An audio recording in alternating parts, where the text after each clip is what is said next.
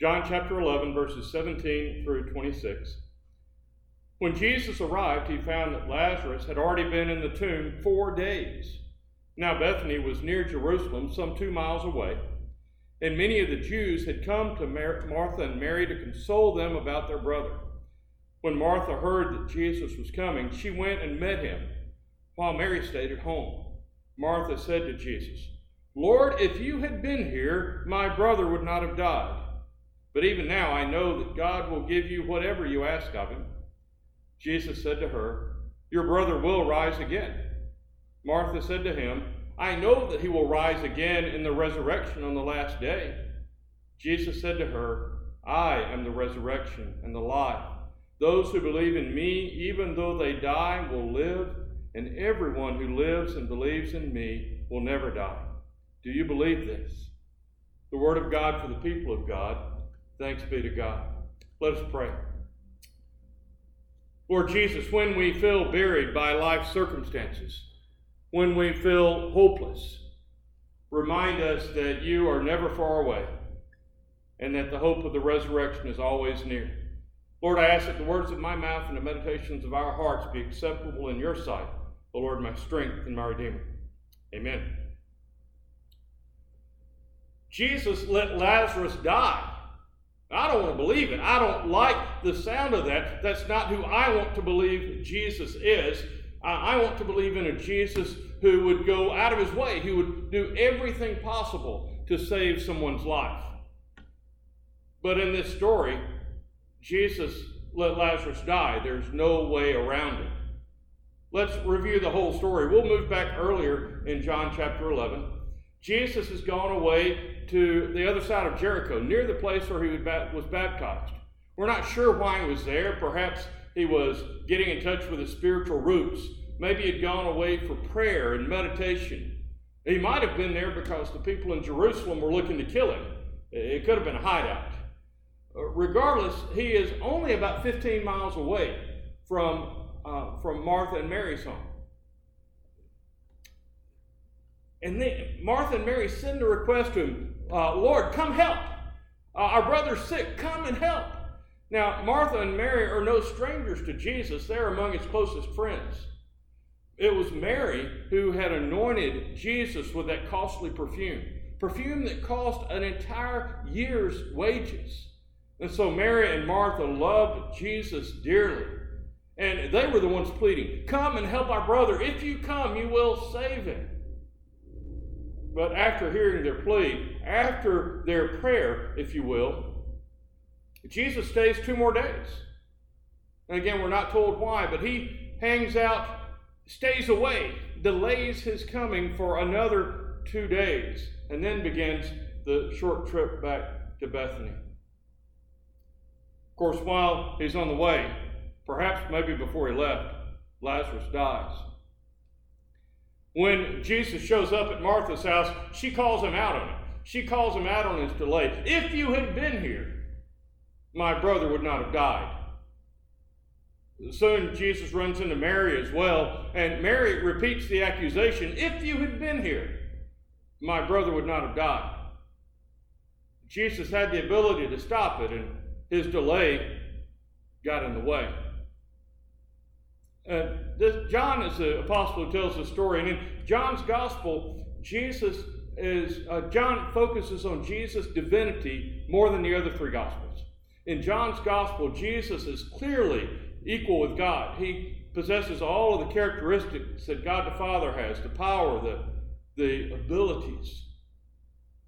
And so for John, Jesus surely would have known that Lazarus was going to die. Of course, he knew what he was going to do after the death. But John, John's Jesus would have known what he was doing. And he let Lazarus die. He caused grief for Martha and Mary.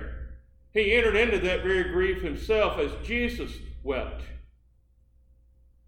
But that doesn't comfort you a whole lot when your brother's lying in the tomb. Sometimes God doesn't behave like we think God ought to behave. God has the ability to enter into time and space and make everything better for us all the time. And yet, often it seems that God holds back or delays. Sometimes it's as though God is absent altogether. I've been through those times in my own life. I remember when my best friend died at the age of 19, way too young. Uh, I was confused. I was angry. We had prayed for Jack that he would survive his disease. We had called for Jesus to come too, and Jesus didn't come, not in the way that I wanted. And I was a pallbearer at my best friend's funeral. All these years later, I still don't completely get it. But I kind of understand where Mary and Martha were coming from. Jesus, if you had been there, my friend wouldn't have had to die. Where were you? I've been in similar places in my own life.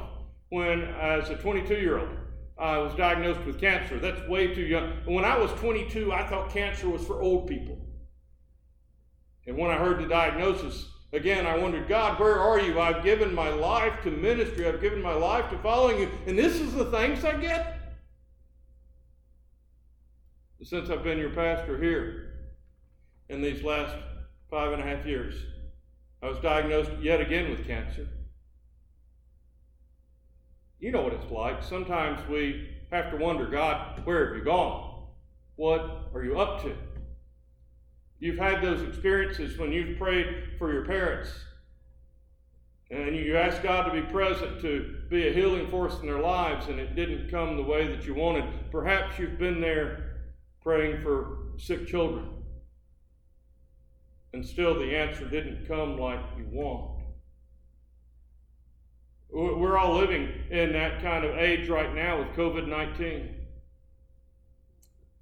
People have told us that the reason that we're under COVID 19 is because God is judging the world for the evil that's in us. They tell us if we would just repent and pray that God would come and heal us and He would take it away. And so we have beautifully prayed, we've confessed, we've repented, and yet here we are. Rather than getting better, things are only getting worse. Restrictions are getting tighter. It can leave us wondering, God, where are you? Why didn't you come when we called? If you had been here, we wouldn't have to be going through this. Now, we do have a habit of making excuses for God. When we run into these difficult times and God doesn't behave like we think God ought to, we want to let God off the hook.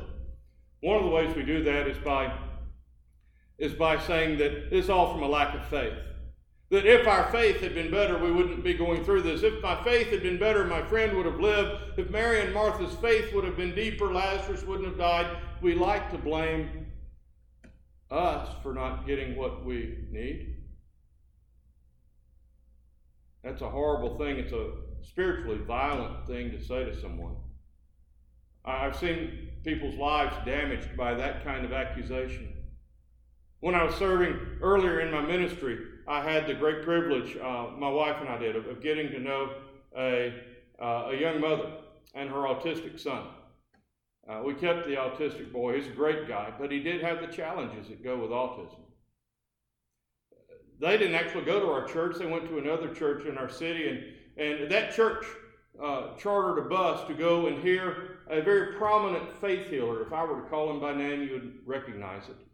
Uh, he was at a large convention center in Atlanta, and they were convinced that if they could get this autistic boy down to the front of the line, that the faith healer could heal him, and, and he would become a normal boy. I don't want to call it that way, but that's what they were saying. Well, they loaded him up. They did get him to that arena. They did get in the line. They worked all the way down to the front. The very famous preacher prayed for him, laid hands on him, and and everyone claimed that obviously the boy had to be healed, except that he wasn't. When he came back to daycare the next week, he was as autistic as he'd been before. The mom wanted to know what went wrong. She was ask, asking the same kind of question that we might ask God, where were you? God, why didn't you? Her friends, the church folks around her, answered her well, your faith was too small. You hear that? It's your fault. Your fault that your son wasn't healed. To me, it's a horrible thing to say. It's horrible theology. It creates an awful sense of guilt on people that are going through things like COVID 19. We want to let God off the hook by placing the blame on people, and that's not, that's not the place to go. Another thing I hear from time to time is that people will want to take responsibility for themselves. They'll say, well, it's probably because of something I've done. I'm suffering this hardship because of my own sin. I've even had people ask me, Preacher, for what sin am I atoning? You hear that? For what sin am I atoning? What have I done that's so bad that is making me have to suffer through this? Well, friends, the good news of the gospel is that we don't atone for our sins. It's not our place. It's not up to us to provide atonement. It is Christ, through Christ's victory at the cross and the empty tomb, that atones for us. No, we don't suffer punishment to atone for our own stuff. Not at all. Christ atones for our sin. Now, I've got to be honest, my fundamentalist background kind of traps me in a binary response to these situations. Uh, I'm trapped into thinking when we're faced with COVID 19, when our best friends die, when the world is falling apart, I have been trapped into the idea of either I've been bad or God's being bad. I couldn't see any other option for years that if the world is falling apart, I've been bad or God is being bad. But what if there's another option? What if there's another way of looking at it? What if there's a greater truth? I believe there is, and this story tells us why. Look at Lazarus' death again. Lazarus didn't die because God was mad at him. Lazarus' death was, was not a punishment for bad behavior or for sin. It wasn't Jesus getting back at him. In fact, earlier in John chapter 11, the story says explicitly that Jesus loved Lazarus. They were friends. They, uh, by, by, our, by any reasonable definition uh, today, Lazarus would be considered a Christian, a man of faith. He trusted in and followed Jesus. Now, Lazarus didn't die because he had been bad. Lazarus died because he was human. It goes with the territory. It's a path that we'll all follow.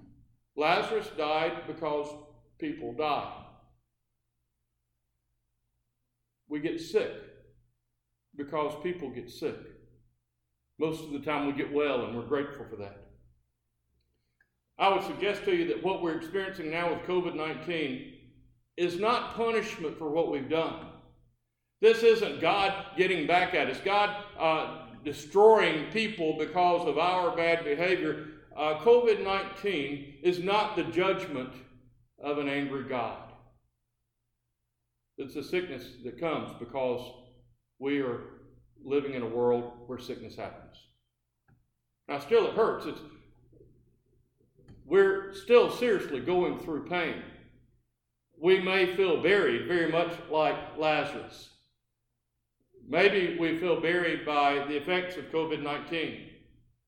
Maybe we're uh, just covered up in loneliness.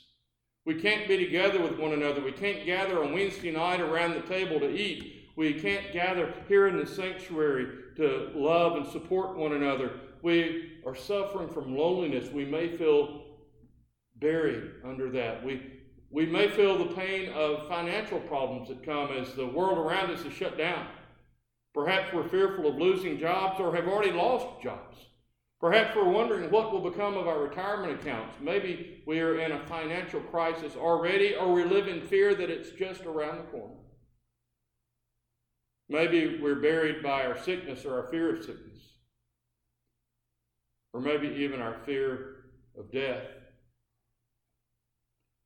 There might be other challenges that we face. It might be the thing that's burying us might be the guilt for sins that we've committed. It might be the pain that we've suffered that others have caused in our lives. I'm fairly certain that for all of us who are feeling like Lazarus right now, for all of us that are feeling like we've been entombed in this current crisis, that we are crawling out like Martha and Mary, Jesus, come and help. And perhaps like Martha and Mary, we're a little bothered that Jesus seems to be delaying. Where is Jesus when we hurt? You see, sometimes we do face things that are too big for us to handle. But I believe there's hope. The story gives me great hope. That while Mary and Martha thought that Jesus had failed them, Jesus did show up. He did come. I have great confidence that, that Jesus does show up in his time and for his purposes. We might be bothered like Martha that he's waited too long, but he's got a habit of being on time, on his time. And while we are here in this time, while we are feeling perhaps the world cave in around us, while we are feeling buried in our current circumstances, I have great confidence that Jesus is standing just outside the tomb and it is getting ready to shout, Come forth! You say it may, it may feel like Friday night right now, but Sunday is on the way. Amen.